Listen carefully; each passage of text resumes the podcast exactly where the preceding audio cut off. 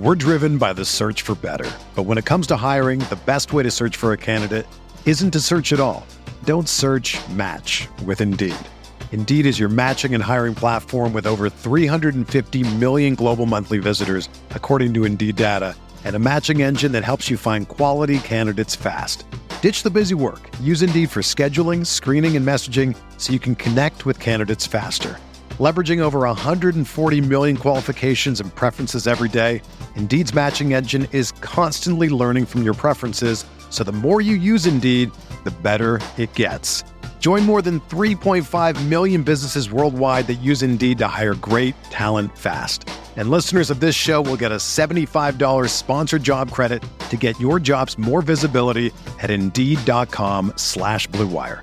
Just go to Indeed.com slash BlueWire right now and support our show by saying that you heard about Indeed on this podcast. That's Indeed.com slash BlueWire. Terms and conditions apply. Need to hire? You need Indeed. This podcast episode is brought to you by Coors Light. These days, everything is go, go, go. It's nonstop hustle all the time. Work, friends, family expect you to be on 24 7. Well, sometimes you just need to reach for a Coors Light because it's made to chill. Coors Light is cold lagered, cold filtered, and cold packaged. It's as crisp and refreshing as the Colorado Rockies. It is literally made to chill. Coors Light is the one I choose when I need to unwind. So when you want to hit reset, reach for the beer that's made to chill. Get Coors Light in the new look delivered straight to your door with Drizzly or Instacart. Celebrate responsibly. Coors Brewing Company, Golden, Colorado. Support for this podcast comes from US Bank. US Bank wants to know how you reward yourself because they have cards that make every day more rewarding. Are you a points order, cashback guru, low intro APR lover? With US Bank, it's up to you because they have the cards to fit your lifestyle. So earn more whether you're shopping at a gas station or grocery store, even while planning a staycation. Learn more at usbank.com slash credit card. U.S. Bank credit cards are issued by U.S. Bank National Association ND. Some restrictions may apply. Member FDIC.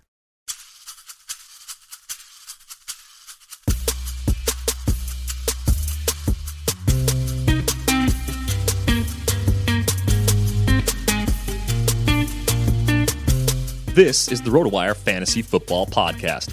Here's your host, John Halpin.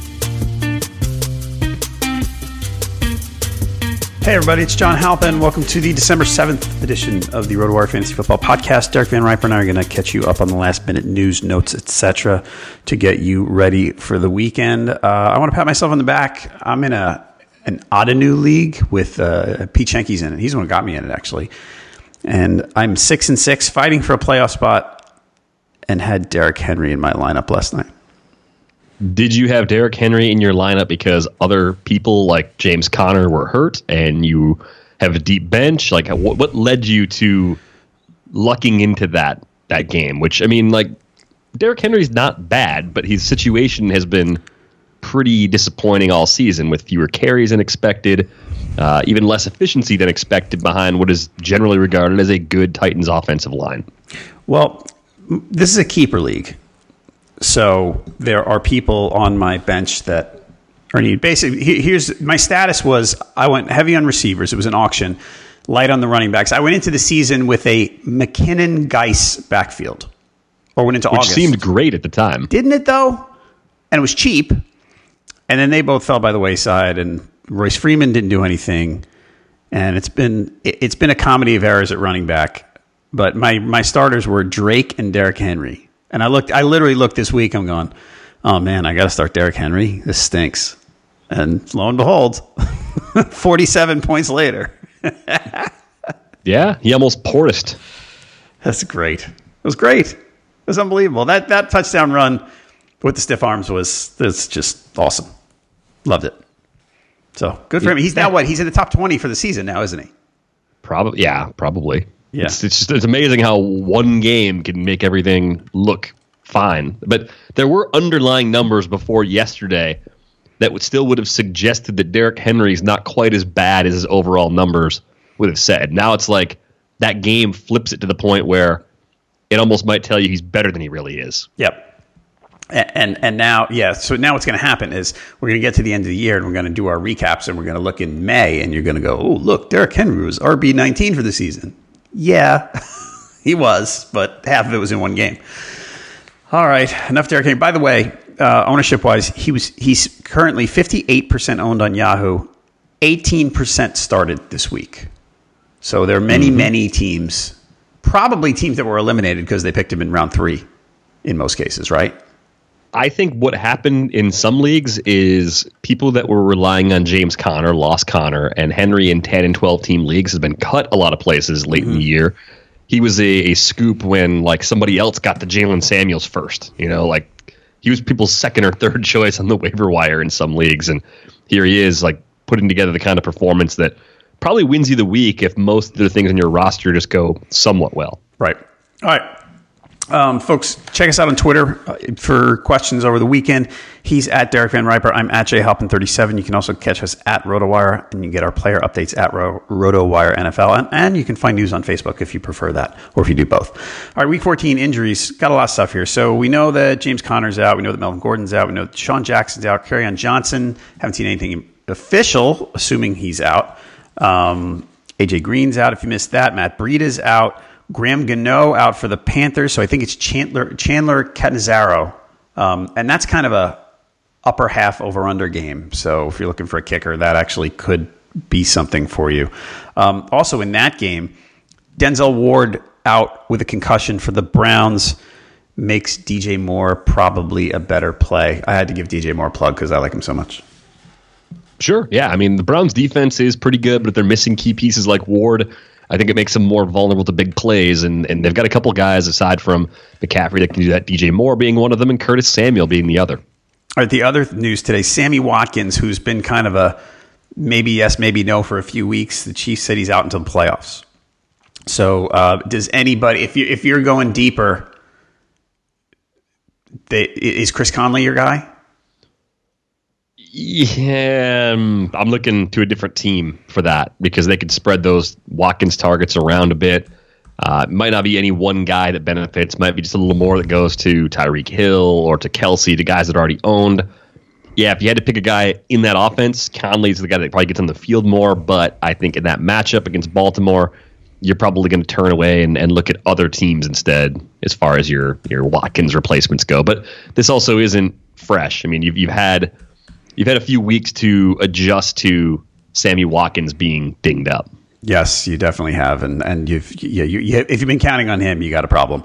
Um, Demarcus Robinson did get he had one catch. It was a 38 yard catch against the the Raiders, but I was hoping for that a few weeks ago, and that just didn't work out. All right, um, other guys here. So Sam Darnold looks like he's back for the Jets. Evan Engram back for the Giants. That's good. Game time decisions. T.Y. Hilton is apparently game time decision for the Colts. You're gonna have to watch that. Um, have not seen any Isaiah Crowell news yet. By the way, we're, we're recording this at a little after 2:30 Eastern on Friday. So um, you're going to want to keep up with the injury news later, especially the uh, the West Coast teams and things like that. Isaiah Crowell still listed as questionable, limited practice on Friday. You, hope you're not depending on him. Doug Baldwin has been battling some injuries this week. His RotoWire player page says, yeah, he didn't practice Thursday. They're thinking that the, the the sentiment out of that area seems to be that they think he'll play, but because he didn't practice Thursday, haven't seen today yet, you're going to want to keep an eye on Doug Baldwin. You ready to stream some defenses? Sure. All right. So the, the Bills, who were one of our favorites early in the week, I know Jake and I talked about them a lot on Tuesday. They're up to 44% ownership, so you can still get them. They're not universally available. Let, let's assume, or, can, can we agree that the Bills of the low, relatively low ownership teams, maybe under half, the Bills are the play if you can get them? Yeah, I, I think so. All right. After that, going below 40, below 30% ownership, we're using Yahoo right here. Our options here Giants are 25% owned, and they're playing against the Sanchez. It's at Washington, though. The Lions, whose defense is not good, but they're playing against Josh Rosen, who has. I'm a fan, I always say that, but he's had some struggles. Uh, the Cardinals on the other end of that game at home. The Cardinals defense gets a lot of sacks. They like to blitz, all that stuff. They're going to be without one of their uh, better defensive players. I think Deone Bucannon, yeah, he's out. Um, or you can go the Jets against Josh Allen. I mean, there's options here. I, I would say that after the Bills, all of them have flaws, but there's potential upside everywhere too. Is there anybody there that you like more than the others? I think it's Arizona. I mean, I, I don't expect that game to be one where the Lions have to throw a lot by design. They're not going to want to. They don't have the same receiving corps they had to begin the season, but Arizona's pass rush is legitimately good. Uh, I think that gives them a nice floor. Um, so if you're looking at, at Buffalo and they're already owned in your league, or you're just not sure about that defense, which I think you can be, Arizona is the team I would pivot to out of the remaining options. Very low owned, 14% on Yahoo is it's available in what seven out of eight leagues. I mean, that's that's a pretty it's a pretty readily available defense for those who need one. Yep. Uh, like I said, Giants are 25% owned, Lions 16, Cardinals 14, Jets 12. Speaking of streaming, let's get to the uh, the rest of the players, the rest of the positions. Quarterback, not a ton to like here, to be honest with you. Eli Manning at 21%. The, the, the Redskins offense, the Redskins defense has been good overall this year, but they're kind of getting, they're getting leaky. Is that fair, do you think? Yeah, I think so. Um, yeah, the Redskins on the outside have had some trouble covering receivers too.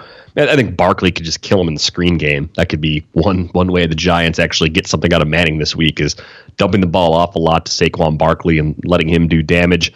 Maybe Case Keenum's a bit more interesting this week than usual. Uh, it's weird to say that with Emmanuel Sanders going down with that season-ending injury, but San Francisco has been pretty bad against the pass. Uh, that game might be close enough where you know you have run-pass balance. You don't just have Phillip Lindsay and, and Royce Freeman running it 40 times. So it's it, it's ugly at the bottom. Uh, Derek Carr is out there in I think 82% of leagues right now. Ew. If you're buying it at all into what they were doing last week against the Chiefs and, and having a, a heavy volume game script uh, with the Steelers in town this week, you could talk yourself into that. But I actually think Case Keenum's the quarterback I don't like that I actually like a little bit in the setup. the, the quarterback I don't like that I actually like. I like that yeah, one. That's a good the one. Desperate, the desperation play. Yep. I be you're you said if you're buying into a Carr did last week. Are you buying into a Carr did last week? I'm not. Never. No, no. I I think the Raiders when when they have a pulse like they did last week, it freaks me out because I expect them to show up and score six points against pretty much everybody. Right. And and the the Caucasian Cam Newton, Josh Allen, where does he fit into this? Is that how people are calling him now? That's what I'm calling. Oh, uh, I mean, I, I, don't know if that was like a, a, a big nickname or a, a nah. nickname you gave him. Dude's running, he's running like crazy. I love it. I against the Jets, I guess you could do it. I I'm still skeptical. It, it's the supporting cast. It, it's just not a good supporting cast. I know Shady went nuts against them last time. Zay Jones is playing well. The rushing yards bump up the floor. Allen's just kind of. I still don't think there's that much that separates him from Ryan Tannehill week to week. He's run for 233 yards in the last two weeks. Right, which Ryan Tannehill has not done, but I just don't. I don't want to expect that from Allen, or anything close to that from Allen. I, I, I still, I'm still dumb. I, I, I, still, I just can't, I can't accept this as reality. I, I, I think I'm accepting it. I think I'm happily accepting it. I love it. It's just great. You know what it is though? With me, it is. I, I've mentioned this before. It is such a confirmation bias of what I saw in the preseason, and I've told yeah. you this before. Mm-hmm. That when I saw him play, he just tucked and ran at the first sign of trouble. And now that he's running, I'm going, see, I, I knew it. I was right. I don't know, maybe I was sort of part right, but you know, it, it's it's feeding into what I thought about him a few months ago, and I'm, I think part of me is excited about that. So that's why I'm I'm excited to see him running like this. I will leave my mind open to the possibility that with better pass catchers in the roster a year from now, that Josh Allen could be a better player than I ever thought. But yes, that's about as far as I'm going to go. And, and I am with you on that. I was so down on that pick, and now I'm going hmm, maybe, maybe, maybe you know, I, I like I, am with you. I'm more open to the possibility. I'm always open to the possibility that I could be wrong. But having watched him, I'm going. You know, I could see it happening. I still think the odds are against a guy who's that inaccurate being uh, uh, being successful, but I, I, can see it, and it sounds like his teammates really like him. You know, they're saying they, they, when you hear teammates talk about a guy like, man, that guy, I love. You know, they don't say I love that guy, man. He's a baller. Look, did you see that play? And it seems like the teammates are kind of buying in, which is nice to hear. That helps. And, and Yeah. Kelvin Benjamin's gone, so everyone's probably happier now. totally happy. And Bills Mafia is happy that we're talking about this, so that's good. Um, running back, there's folks. If you have to stream at running back, I'm sorry, and you haven't, and you didn't get on the Jaylen Samuels, Jeff Wilson bit early in the week. I mean, where do you go? Is it Stevan Ridley? Do you believe this stuff about the split? No, I don't. I don't think Stevan Ridley's very good. Uh, the Raiders are bad, so I guess that's what that's where you put your faith and you think, oh, okay, the Steelers are going to score 30 points. Maybe accidentally Stevan Ridley scores a touchdown and gets 12 carries for 50 yards because they're winning by so much. Um, but if you're you're desperate at running back this week and you missed out on all those guys, what were you doing? You were Right. sleeping through the fa- the waiver deadline. I mean, you didn't have another option, right? You, you, you, you don't like who you have, and you didn't aggressively go after Samuels or or Wilson. What were you doing? Uh, I mean, maybe Alf Morris is active this week and he shares some of the carries with Jeff Wilson, but he's not going to catch any passes, and that that's a total dart throw. Also, I mean, it, it's bad if you if you didn't if you didn't address this earlier in the week. Ridley's a better option than Morris, and maybe Elijah McGuire's kind of interesting, but that's not going to be a shootout. It's just that he catches some passes. Right. And if if Crowell is out, that that would lead you toward Elijah McGuire as your emergency play. Example, you get you might have to wait till Sunday morning to find out find that one out. So I mean, he, and he's still not good. He's still not a good play. He's just sort of a all right. He's the guy in the backfield, and oh my gosh, it's noon Sunday, and I don't have anywhere else to go. So th- th- there would be a logical path to success there. I don't know about a likely one, but a logical one. Um, what about, you know, I'm looking at the snap counts. Rashaad Penny, again, we're, stream, we're, we're emergency streaming. It's Friday. You missed your waiver period and you're scrambling. Like if you had Crowell as your third back and he's out, and now what? Rashaad Penny ran seven for 65 and a touchdown last week in a big win. And Carson dislocated his finger, I think, but he's fine. Maybe that led to that. But I'm looking at the snap count. He played 12 snaps. So Not good. Yuck. Yeah, very bad. Is it okay? How about this? If of these guys that we mentioned, if Crowell is out, McGuire would be the guy, right? Yeah, I think he has the clearest workload in that scenario. What? So the guys we talked about: Morris, McGuire, Ridley, Penny. I think was it.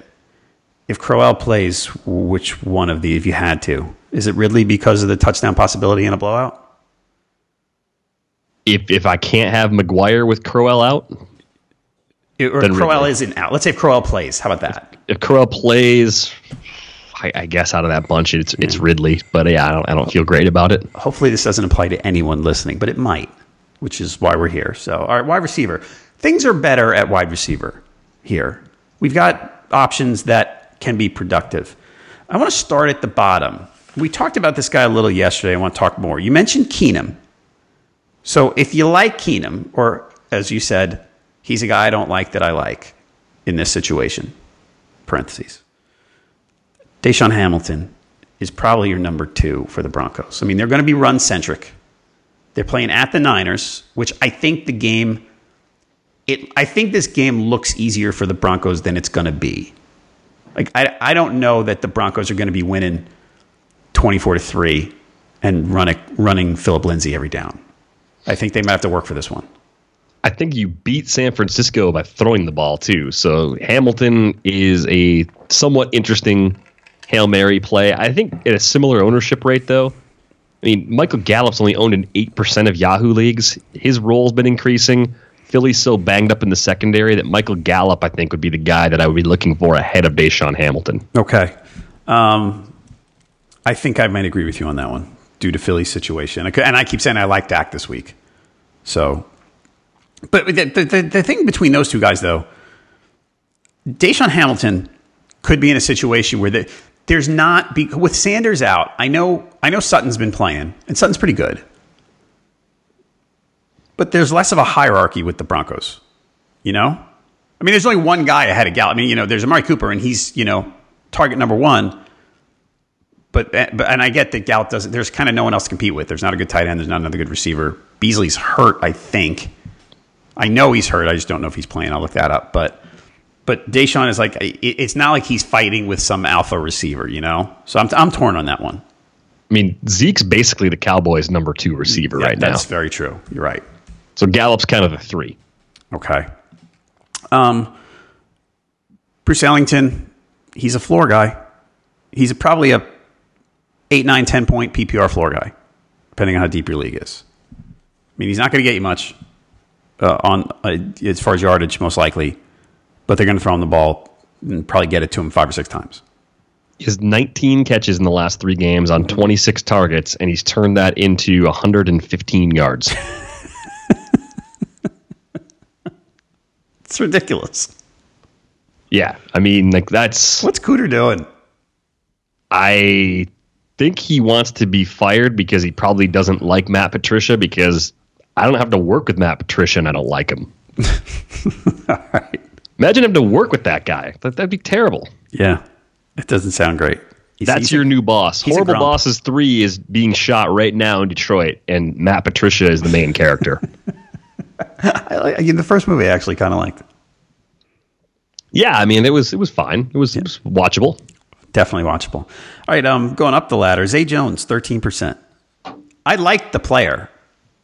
I don't know how much of an aerial attack the Bills are going to have, but he's he's he's first on Josh Allen's list, right? If you, if if you of all people, if you like Josh Allen, you better like Zay Jones because that's where the targets are going. Well, I like Josh Allen because he runs. Yeah, but even even if he runs twelve times, when he throws it eighteen, half of the targets are going to Zay Jones. That's probably true. And Zay Jones, again, we talked yesterday about this. We'll say it again. The last five games, targets 8, 6, 11, 1, 9. So, yeah, the one is bad. you got jagged. really it was good. the, it was the Jacksonville game. Right. Didn't Jalen Ramsey, who did he get? Was Jalen Ramsey one of the stiff arm victims last night? I know Bouye was. Ah, I don't remember. I know. I did see. Did you see Jalen Ramsey's act when he was talking? I think it was Jack Conklin. Oh, and he flopped. Is there a guy this season who's made himself more unlikable than Jalen Ramsey? uh, Matt Patricia, maybe. Um, All right, fair. But yeah, as far as play, players division, well, I mean, like people who haven't committed crimes. right. Thank you. Uh, That's a good we'll- yeah, we'll- clarification. we'll, get to clarify that. Yeah, maybe Jalen Ramsey's at the top of that list. Oh man! Like before the year, he's awesome, and the Jags are so fun. I, the Jags are sort of a popular team, and now they stink. And Jalen Ramsey still talks trash even when they're losing by twenty points on the field. he flopped last. I don't know. He, yeah, he just took such a heel turn. He's like a bad WWE character. It's just I'm just no waiting. I'm, I'm waiting for when when football players flop. I'm waiting for the comps to be to basketball players instead of soccer players. Like everybody that trashes soccer when a football player flops after getting a little shove. Get, get over this. Like the NBA players have been flopping for a decade now. This is this is not unique to soccer. Don't blame soccer for this thing that's happening in football. All right, spirited soccer defense by you. It's just a bunch I- of cretins out there that don't guy. understand or play soccer that just like to hate on it. Now I like soccer, but they flop a lot.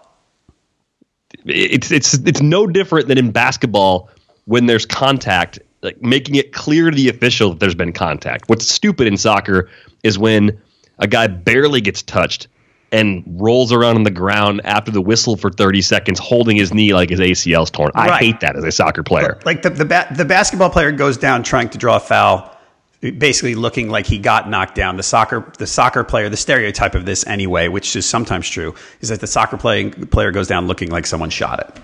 Right. It just it, it's it's the overkill on the dive itself. Yes. It's not so much just going down because of the contact. I, I, I get I get how it's absurd, and I understand why people hate it. But it happens in other sports now too. It We- does. We, we can we can move past it. All right, I'll move past it then. I didn't know. Well, I didn't you, know I this mean, was such a sore spot for you. The the collect like it's like it's like people I or, like normally like that just. Oh hey, look at Jalen Ramsey. Looks like he's playing for the U.S. men's national team. It's like, really? That's that's your that's your joke. It's the same as when people wake up the next morning and they come up with Derrick Henry just scored again. That joke was great 15 years ago. it's over. In in Twitter time, it goes everything goes you know at warp speed. So the joke the joke gets older in a half hour. Oh, Twitter Twitter jokes are like fashion. They're they're just they're they're cyclical. Just everything's gonna come back around eventually. Yep. All right, more wide receivers. So we like Zay Jones. I don't. We, I don't like Willie Snead. I'd rather have Bruce Ellington than Willie Snead. I I can't no. You know why? Because here here's what here's what can happen. This this can't happen for Bruce Ellington. At least I don't think it can happen. Willie Snead on a broken play where Lamar Jackson's running around, the Chiefs defense is chasing him. Willie Snead can find some space. Jackson can throw him the ball, and Willie Snead can then score from 60 yards away. Right. If Bruce Ellington, like that broken play thing doesn't even happen with the Lions. Like Stafford's not extending a play the same way. And then if he somehow did, I feel like Bruce Ellington would still be three yards away from the line of scrimmage, and somebody would catch him within seven yards. So it'd be like a, a gain of seven. All right, when- you talked about Lamar Jackson running around, I thought you were going to call the lateral touchdown, which was going to surprise me. But now I No, gotcha. no, no.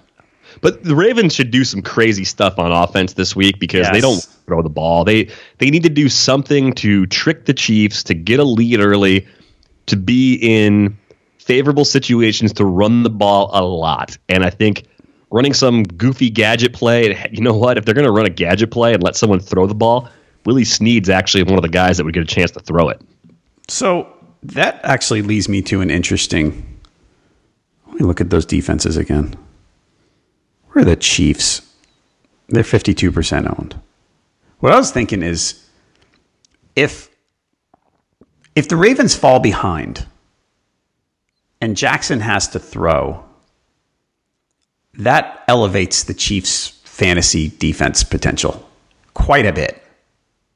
Like if if if the Ravens are down 17 to 3 or 20 to 3 at halftime, the, the Chiefs defense in the second half just becomes a terrific play. And I know we, we're not doing in-game fantasy playing, but if, you want to prognosticate that game, you think that's the, that's the way that this game could shake out. Lamar Jackson throwing a lot is not good for Lamar Jackson or the Ravens. No, I, I, I think they want to try to avoid that at all costs. Um, I mean, Snead is he's a slot receiver who's not showing the same target efficiency and big playability he was showing with the Saints when attention was drawn elsewhere. So things are, are quite a bit different for Snead now. He's kind of your garden variety slot receiver, but I think there's a few little wrinkles that could be in the game plan that actually make Snead more interesting to me than Bruce Ellington. All right. Um, two more guys up the ladder. 29% on Yahoo. We have Curtis Samuel, who got 11 targets last week, which now I was dismissing him before last week. I'm not dismissing him anymore. Uh, he's possibly playable. Anthony Miller, I think with Trubisky back and with the Raiders' shaky corners, Anthony Miller's kind of, he's 33% owned on Yahoo. I think he's back in business. He had a nice stretch. He kind of fell off the map a little bit with Chase Daniel. I think I think we can get back on there if we need a receiver. Yeah, uh, I think of the receivers you've named so far, he's probably the highest owned, but I, I think I like him the most by far because of the way that game is set up to go down. You know, so he had that stretch. So last week he was he had caught a one yard touchdown and that's it. But he had a stretch where he caught I don't know fifteen over four games is not it's okay. And in the last three, mean the last two games with Daniel, he only caught four passes. So he he might be okay. Okay, let's go to tight end. Um. So CJ Uzomah last week, if you were stream last week, he was a popular streamer and a popular DFS guy. He didn't do much, but the volume was there. It's super short yardage volume. I mean, it's sort of a it leans more PPR versus standard than a lot of guys. Like it's weighted more that way, I think. The volume was there. He's twenty eight percent owned. Is he a guy that you would? I don't, I don't know what, what. I, I guess I would ask, what would it take for you to play a guy like CJ Uzomah? Um, a two tight end league with at least 12 teams in it where somebody cut him because they think the Bengals offense is garbage now and they're right. And then he's available like on Saturday and you say, "Hey, Driskel kind of throws to the the big target because it's easier to throw to him than it is to throw to Tyler Boyd covered by uh, Casey Hayward." That would that would be my thought process with CJ Uzomah. Okay. Uh, the other one, Chris Herndon, we talk about every week. He's still viable. Ian Thomas. Woo! choo choo. The Ian Thomas train is leaving the station again. You're the second. You're the second RotoWire podcast host today to make a train sound on the Really? recording. Yeah. Wow. Who was the other one? Ken the K Train Kreitz, Nice. who actually I think bought a train whistle from a wherever the heck you buy a train whistle, one of those little wooden ones that kids have sometimes. Yeah. I don't know anything about children. I I have no idea. I don't know if train whistles are still a kid's toy. And, and despite this, I have friends that will ask my wife and I to occasionally babysit. And my, my first thought is, sure, we'll help you.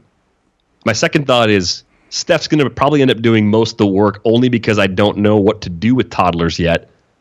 And and my third thought is, how many of your closest friends and family are all unavailable before you got to us? Like, where on your babysitting cheat sheet do I rank? Like, am I? I what am I? Am I like the Danny Amendola of babysitters? like, well, he's an adult, and uh, his wife is is smart and good at medical things, so things will be fine. Here's I have a theory, and and it goes toward personal experience.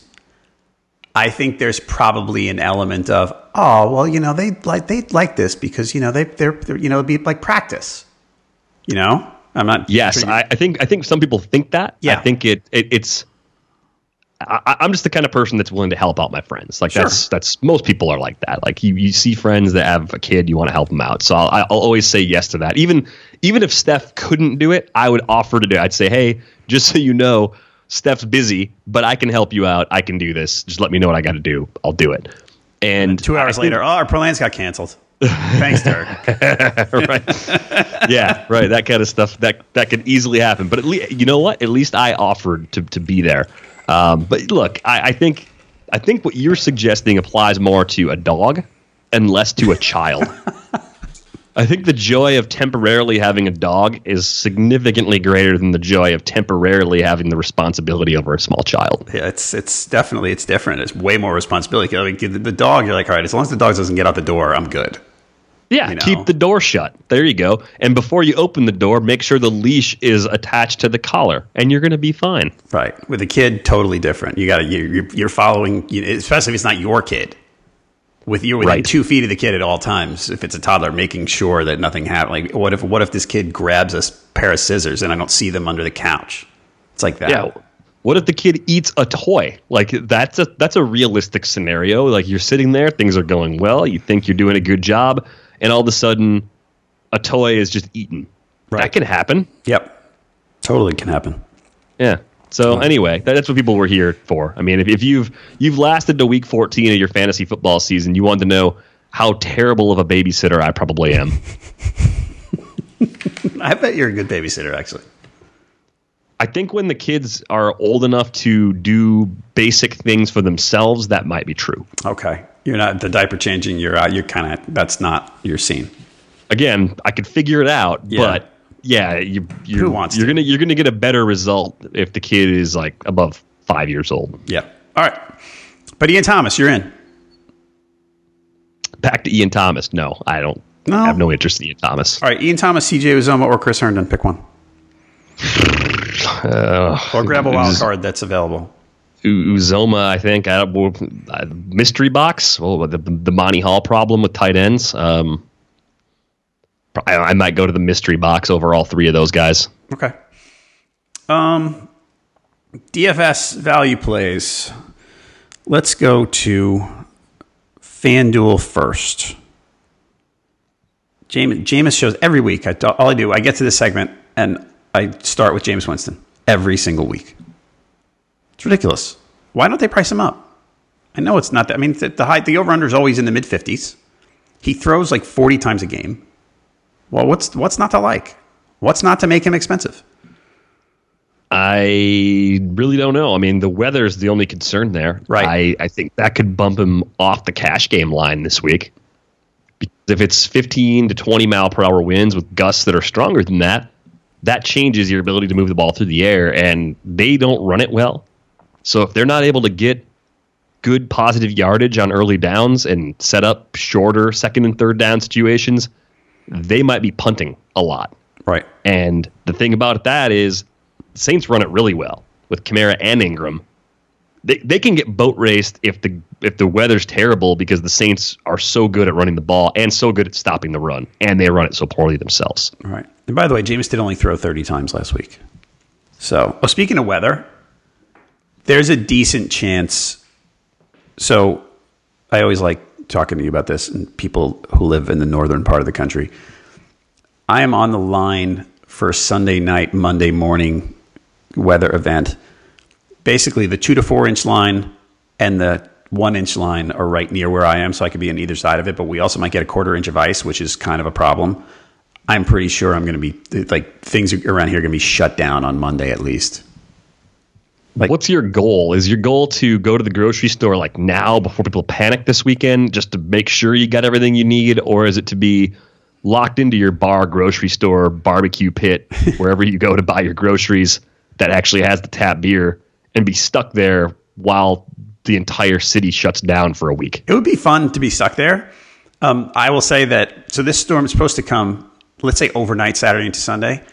I was at that grocery store today and it was packed and the, as usual in the South, the bread and milk shelves are virtually empty because everybody's making milk sandwiches, apparently. Those are like two very perishable food items that people always load up on for storms. It's, it's yeah. terrible strategy. It's um, you know, I got I got a lot of wine and I got plenty of canned goods, so I'm fine. That's what you should be buying yeah. because if it takes longer than a few days, it's still all going to be good. Right. So yeah, we're good.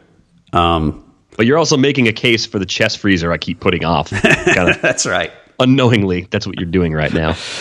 Um, what about on the DFS thing on FanDuel? So we talked about Jameis. He's 7,700, which is, for context, I know, Rodgers is 81, Deshaun Watson 78, the big guys, Mahomes 9,300, um, Big Ben 86, blah, blah, blah. What about Dak? Dak 7,400, which is cheaper. I just against the Eagles with this spot plus Dak runs. I I think this is kind of interesting. He he's of the low price guys. He's the one who kind of stuck out for me. Is it is it Dak or or Wentz? I know the Cowboys have better defense, but Wentz probably put passes for better numbers usually. I think I like Dak better because I, I think Dallas's defense is actually good. Um, So for this week only, it'd be Dak. I mean, he's averaging almost 19 FanDuel points per game since they added Amari Cooper. Uh, a lot of that production came in the Thanksgiving Day game against Washington. Even in a game where the Cowboys' offense was really efficient and good against the Saints, I mean, he only had 14.2 FanDuel points because he had one passing touchdown. Zeke did a lot of work in that one, and that's still kind of the main focal point of the Cowboys' offense. So Dak is still kind of GPP only, and there are a few other guys that I think have that have higher ceilings that cost a little more that I'm willing to pay up for this week. Okay. Running back, uh, Jaylen Samuels is super cheap because the news on on Conner came out after the pricing. I gather. Uh, value meter wise, though, here, so Jeff Wilson's up there, obviously. Jeff, but he's fifty six hundred, so that so that price is different. Samuels forty six hundred. Jalen Richard's way up there. And it's interesting because this isn't FanDuel is not full PPR. So Jalen Richard being up there is kind of interesting because I think Doug Martin's fine now, right? I think so, but I, th- I think Jalen Richard's looked good the carries he's been getting. So you, you get this idea that maybe the Raiders want to give him a little more, even if they don't. They're ten point home underdogs that puts him on the field in a lot of passing situations. I like him more on DraftKings than on FanDuel because you get a full point per catch. But at 4,800 for at least for a tournament, I think you could you could sneak him out there. And I think more people are going to go after Samuels for 200 less by a t- massive ownership rate difference. Yep. I mean, last week because of the Kareem Hunt news that dropped when we recorded, Spencer Ware was the guy that was really underpriced, and there were tournaments where he was seventy plus percent owned. Right. So I wonder if Samuels gets up at least close to fifty percent. It's it's going to be just crazy chalk on on Samuels and probably Wilson as well, especially on DraftKings. On FanDuel, Jeff Wilson's priced up a little bit more. Yeah, I was going to say the, the thing is with them, they fight with each other this week. There's not one of them by themselves like Ware was last week. So, um, the other guy here, LeSean McCoy, I mean, he destroyed the Jets a few weeks ago. Doesn't mean he's going to do it again, but he's only 5,700, which is pretty cheap. I, I kind of like that one. I mean, there's a lot of guys I'm looking at. That are seven, eight hundred dollars cheaper. I'm going like, geez, even if they're the same price, I'd rather have McCoy. McCoy keeps getting volume and isn't doing much with it. Kind of since that Jets game, the Jets game kind of pulled people back in, like me, yep. and, and, maybe think, oh, if he's going to get 20 touches at this price, he's got to do something. And it's a good test of like, well, can he do it again? I'm kind of erring on the side of just letting other people take that chance. Probably going to be low owned again because of the chalk interest elsewhere. And it just comes down to the Bills as an offense having such a low ceiling overall. You, you just don't expect them to score much. Like they seem like a two touchdowns and a field goal kind of offense or four field goals and a touchdown. that's that's how you kind of see them getting their 17 to 20 points. And yeah, there's a good chance McCoy gets one of those touchdowns if they score twice, but yeah, it could be 20 touches, 75 yards, and a touchdown. And, and that's good, not great, even right. at that discounted price. All right, wide receiver, same price, 5,600. Sutton or Godwin? I think I'm on Godwin for now, pending the weather.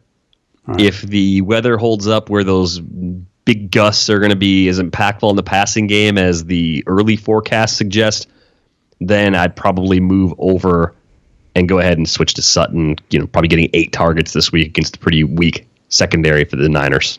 All right. Anybody else wide receiver you like on FanDuel? Mm, that was pretty much all the, the, the kind of obvious sorts of, of bargain targets. I think we're good there. Okay. Uh, tight end. Well, I mean, it's it's fun when you get to the position and and the RotoWire uh, DFS value report. There's a value column, and you know, green for the guys you want, black for neutral, red for no thank you, and there's no greens at tight end. Gronk is kind of cheap. Gronk, Gronk's cheaper on DraftKings, which we're going to talk about in a minute. Mm-hmm. But these guys on, I don't know. I mean, Ian Thomas is again a guy. I mean, you know, I'm, I'm, I really like that one this weekend, and he is 4,900 on on FanDuel. So if you're looking for a cheap tight end, you go to him. Let's go to DraftKings, which, since we talked about it a little bit. Uh, Jameis, I'm not as fired up about here because the I mean he's up priced up near Cam and over Rodgers and guys like that. I mean, I still like him. I just don't love him as much. Lamar's 5,700. Dak's 56. I talked about Wentz being 54 and your guy Keenum, who you talked about earlier, 52. Let's say of the bargain quarterbacks, which way do you think you'd go? Uh, the bargain, like under 6K? Yeah. I think I'm looking more tournaments in that case. I mean, I think if I'm playing cash game lineups on DraftKings, I'm just going to pay up because of the cheap running backs that we yeah. talked about before. Um, so I'm looking at Deshaun Watson as a guy that maybe fits in both cash games and GPPs. He's 5,900. The attempts have been down because the defense is good. They don't have to throw it that much. They've got pretty good balance in their offense. It's the last hurrah for the Colts. And if Luck and the Colts can bounce back, which kind of hinges on T.Y. Hilton playing, if T.Y. Hilton doesn't play, I, I might just stay Watson is, is GPP only. I think the cash game floor goes away. But the Colts are a high tempo team. They run a lot of plays. If that keeps the ball kind of moving back and forth, that opens up more plays for the Texans. And that's good because it just brings up the number of opportunities Watson has to do stuff. So matchup defensively is not that bad. Spread's close enough where you could see 28 to 30 attempts, even if te- the Texans control throughout.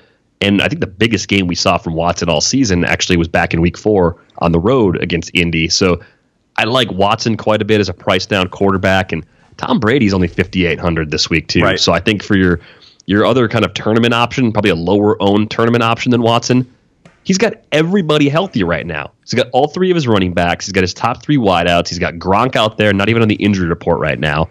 He's thrown the ball at least 30 times in every game except for one this season.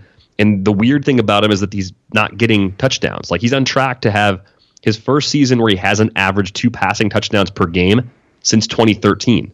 Right. I don't know if that's going to hold up. And there's no Xavier Howard this week, right, for the Dolphins. He's out with a knee injury, so you know the one weapon being taken away, whether that was Gordon or somebody else, that's not there either. And I just think this is a spot where Brady could have one of those crazy like three or four touchdown games and do it at low ownership too. Yeah, you, I could definitely see that happening. I agree with you. Um, running back, the two guys we talked about earlier, there, there's there's some cheap, real cheap guys. I mean, Samuels and Wilson are both under 4K. Samuels 3,700, Wilson's 3,800. Also, Justin Jackson is 3,800. Now he he doesn't project to get necessarily the workload of these other guys, but he could. If the game's a blowout, he could. He's just not off the bat. Let's say projected to have the backfield mostly to himself. But I think he's in play too. I actually think Justin Jackson. You, you talked about the ownership level. Samuels and Wilson, people are going to be all over in in both cash GPPs. Justin Jackson, because of these two guys, I think Justin Jackson might fly under the radar a little bit. I think Jackson probably fits in tournaments for me. I think Cincinnati's so bad against the run that both Ekeler and Jackson can be productive, but I'm still expecting Ekeler to have like a two to one snap and touch advantage over Justin Jackson really? this week. Yeah, I think it's I think it's going to be a heavy workload for both. I think Ekeler might get 20 touches and Jackson could easily get 10, maybe even more. Um, it just kind of depends on how out of hand that game gets. Does that game, Chargers Bengals, does that game give you enough early on from Rivers and or Keenan Allen where you want to lock those guys in? Because Allen in particular is cheap on both FanDuel and DraftKings relative to the other top receivers this week. Let's see, so Rivers 6,500. So he's up around where Brees is and up a little above Cam. Keenan, he's 74, whereas Michael Thomas is 8,600. Antonio's 9,000. Hopkins 78, Beckham 83, Tyreek 8,000. I see where you're going this week. I, I, think that's an interesting play. I mean, that's one that could it could pay off huge. So I, I, I see where you're going. Yeah, I mean, again, it, it's just it's just a weird sort of week because of these really low priced running backs freeing up all the cash people want. And when I'm trying to predict what people are doing, I, I look back at, at previous weeks' ownership rates, and you can only get them from RotoGrinders for DraftKings, and you can look at your own contests that you played in, of course, for whatever sites you play on.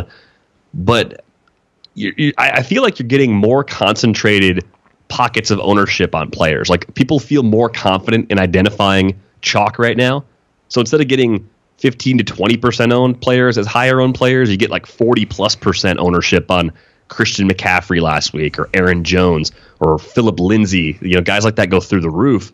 And with that concentration, you get these crazy tournament buying opportunities in the non top chalk options. Mm-hmm. Like the second tier guys whose projections aren't really that much worse are going to be significantly lower owned and they could match and maybe even exceed the production of those chalky players. So even if guys like Samuels and Wilson don't bust completely, if they push everybody onto the same couple of players, McCaffrey, Barkley, Zeke, as far as your other running backs go, um, you can gain something if you're maybe building around like Aaron Jones and Phillip Lindsay and Austin Ekeler and other players that are going to be somewhat popular, but just not overwhelmingly popular the way some of these other guys will be. All right. Two other guys I want to talk about running back on DraftKings. Sometimes, because of pricing, you look and you say the, the volume, even with the matchup, the volume, I, I, I almost, you know, in some, let's say in a cash game, I might have to go there. We talked about McCoy again. He's 5,000. I'm not going to bring him up again. Marlon Mack at 4,600. I know he's playing at Houston, and the Texans have a good defense and I know Mack's workload wasn't great last week. He he had some concussion issues the week before. I tend to think they eased him back in a little bit. Marlon Mack in the games before he got the concussion touches 21 27 14 17 17. I mean, why why don't I want to play this guy at 4600? He's getting 5 yards a carry this season. Yeah. So that's a nice setup. Uh, if you look back at some of the tougher matchups he's had, I'd say one of those would be Tennessee back in week 11. He had 17 total touches, 69 yards from scrimmage, but he scored. Right. And if you get something like that this week at that price, that's not bad. The potential for more is there, and the Colts are a good offense. So you're kind of just going against the grain because Houston's defense is good, really in all facets. 3.7 yards per carry allowed. I think it's the lowest or second lowest in the league this season. The Saints are one of the teams that's better. Uh, they don't allow a lot of big plays. They don't allow a lot of rushing TDs, but Mack has a, a role where he's on the field in some passing situations too, even though Nyheim Hines does a lot of that work. So I think at the price, because of the other discounted running backs, especially, he'll be largely ignored, and he does make sense in tournaments as a result. All right. Let's go to the wide receivers. You know, it's easy to talk about the the guys we talked about already. Um, Sutton, hang on. Sutton is 4,500. Godwin is 4,900. And Hamilton, I'm betting, is was he 3,000, right? DaeSean Hamilton's 3,000. So if you're looking for a cheap receiver, I mean, if you're looking for a 3K receiver, he's it. Like he, he's your, you know, hey, I spend a bunch of other places and I need a minimum price guy. That that that could be your guy. Any other wide receivers you kind of leaning towards here? Whether it could be high price, low price, up to you. Yeah, the the thought would be if you are saving a lot at, at running back, if you're jamming in two of those cheap running backs, maybe you're paying top dollar for Antonio Brown and getting him at low ownership in tournaments this week. So that's kind of an interesting like high end option. Cheap in cash, I'd say in addition to the guys you mentioned, Golden Tate, because he won't mm-hmm. see Byron Jones. He's only 4,800. I think he makes for a good play against Dallas this week. Even though you're not expecting the Eagles offense to go crazy, his floor is pretty high. So I think Tate's pretty interesting. If that uh, weather concern that we mentioned earlier holds up with the Bucs, it might hurt Chris Godwin a little bit more as more of an outside receiver, but it doesn't hurt Adam Humphries quite as much as a slot receiver who's going to run a lot of those short underneath routes he's still 4,900. So I think Humphries this week becomes more interesting in those poor conditions because of the way they use him. Up kind of in the the higher range, Julio Jones against the Packers. I mean, come on, man. I think we talked about it yesterday. He's had a huge game against them in the past. Kevin King's on IR. Uh, I, I, like that he's priced just below 8K this week. Uh, the possibility of the Packers kind of going nuts with Adams and Jones and, and Aaron Rodgers just doing some different things Sans McCarthy leaves the Falcons in this position where they may have to throw it a lot. And Jones is just a guy you're not worried about Jaire Alexander or anybody trying to slow him down. So I think you can kind of mix and match uh, one of the more expensive guys like an Allen, like a Jones, like an Antonio Brown with some of those discounted plays like Tate, like Sutton, and and come away with a, a good bit of production. Uh, just kind of adjusting floor and ceiling accordingly for your, your tournament versus your your GP or your tournament versus your cash lineups. All right, let's get to tight end. Um, Herndon's 3K. I'm looking at the, the low price guys. Gronk, 4,800. I thought I read someone say the other day this is the lowest price he's ever been on DraftKings. Totally possible. Um, I definitely would think about it in tournaments. I think in cash games he might be somewhat popular because there's not there's not a lot of easy answers at the position this week. It's just kind of the way things broke. Ebron got priced up. You know, Kittle at 5,500, only 700 more might pull some of the Gronk ownership away. But the weeks where we had a few guys that crept in just around the 4K mark, it's not one of those weeks this week. Cameron Brate, I guess, at 3,500 is still kind of interesting. Uh, but I'm definitely interested in Gronk, especially in tournaments at 4,800. Psst, Ian Thomas, 2,700, everybody. Yeah, that's that's John's preferred punt play. Don't tell anyone. Ian Thomas and DaeSean Hamilton, you can buy anything you want everywhere you, else. You could throw Samuels and or Wilson into your lineup too, and then just go crazy, go nuts with like Mahomes and Tyreek Hill and Antonio Brown. Like n- nothing's going to stop you from having four or five like eight thousand dollar players if you uh, get a bunch of three, high three, and even uh, two thousand dollar players in. I am I am vowing right now to do a lineup with those four players. Okay. So okay. will everybody else. A lot of people, but Samuels, I, I, Wilson, Hamilton, Ian Thomas. The sneaky play that I, have I've kind of come to over the course of the week is actually Tevin Coleman, and everyone's going, "Oh, gross, Tevin I Coleman." Know. Yep. But here, here's the thought. Here's the thought process. On DraftKings, he's 4,400. Had that huge game in Week Nine against Washington, and hasn't done anything since. Really, I mean, it's been three games in a row where he's had like eight carries or less but he's had a crazy tough schedule. Road trip to Cleveland, and he had the Cowboys, the Saints, and the Ravens the last three weeks. Those are pretty nasty defenses right now. The latter two, I think, are the two best in the league against the run. So I think people are going to be scared away because the workload's been down. Ownership rate should be well under 5%, even at that price. The Packers have given up 4.6 yards per carry this season. It's going to be cold, so the Falcons are going to probably try and run a little slower tempo offense, just move the chains using the running game. Winds aren't supposed to be that bad. Snow is not supposed to be that bad. It's supposed to be cold. So Coleman might get a huge workload, and he gets some passing down work. You know, Ito Smith gets a little bit too, but I don't think Coleman disappears if that Rodgers, uh, Sans McCarthy thing kind of comes to fruition and the Packers offense goes crazy. So I think Tevin Coleman is the low owned running back that I'm probably the most interested in. We talked about Marlon Mack earlier, similar line of thinking, but I think I think Coleman still has a, like a higher upside because he gets he can get a larger share of passing down work than what Marlon Mack can typically get in Indy. All right, folks, let's wrap it there. What, Derek, what do you got going on this weekend? No babysitting, I guess. No, no, that uh, I got the I got that cancellation notice. So that was before the pod got posted, of course, since we're still recording. Um, I'm probably going to rest. It, has been a long week. I've had extra media stuff and been getting over this cold sinus thing, so it's probably probably good for me to just shut it down for a night and trying to go into Saturday and Sunday at uh, at full health.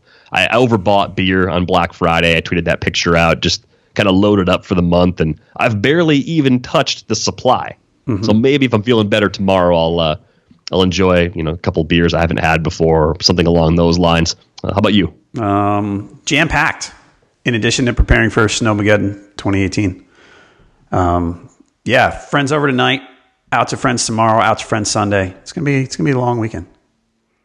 Nice. Enjoy. On. Fun. Yeah. Good luck. Good luck with the, the Snowmageddon if that happens. I know that that wreaks havoc on places that are not accustomed to it. And right, and, and, it's things like it's little things. Like if you live in the Northeast or the Midwest or whatever, some things are so elementary. And I grew up in New York, so it's not like this foreign to me. But you get to things like this, and you see the weather forecast, and you, and you go, "Oh, do our kids have boots?" like, why right. do you need them? You need them once a year. So, or gloves. I literally ordered two pairs of gloves on Amazon last night. Hey, couldn't you just buy Yaktrax and just put those on regular shoes? Like, wouldn't that get you through whatever snow you get in Charlotte? It probably would because the snow's most likely not going to be deeper than two or three inches. Right. And yeah, yeah. you're not going to completely, like, if you have a slightly older pair of just running shoes, put those on there. And if you get them a little snowy, it's not going to wreck them. Yeah. But I think I've told you, it's kind of pathetic with kids. I mean, my kids are getting a little older with that, but you know, you, they go out and make snowmen. And they go, oh, look at my snowman, and this snowman's like 18 inches tall because there's really not a lot of snow. It's, just, good effort, it's, though. It's pitiful. Yeah, you're like, oh, that's not a snowman, but okay, you try. Don't tell them that. no, I don't. I'm, I'm a bad babysitter, John, but I, I don't want to break the children's spirit. No, I don't. I just like, sometimes I look at it. Oh yeah, what's the matter? Oh, nothing. It's fine. you got to use baby carrots for the nose because a real carrot would would kill it. Pretty much, it would tip it over like Charlie Brown's Christmas tree. Yeah, so. yeah, you got to be careful with that. All right, folks, we're gonna we're gonna end it there. Um, it, listeners to this podcast get a free 10 day RotoWire trial at rotowire.com slash pod. No credit card needed for that. You can check out nearly all the features on the site. Take a look now, rotowire.com slash pod. Please leave us reviews and ratings wherever you're listening. We'd appreciate it. Thank you for listening to this edition of the RotoWire Fantasy Football Podcast. Tim and I will be here on Monday. I will be hopefully not buried under snow outside of four terrifying inches in Charlotte. I will be here to review the Week 14 games, so come on back then. For Derek VanRiper, I'm John Halpin. Good luck in Week 14.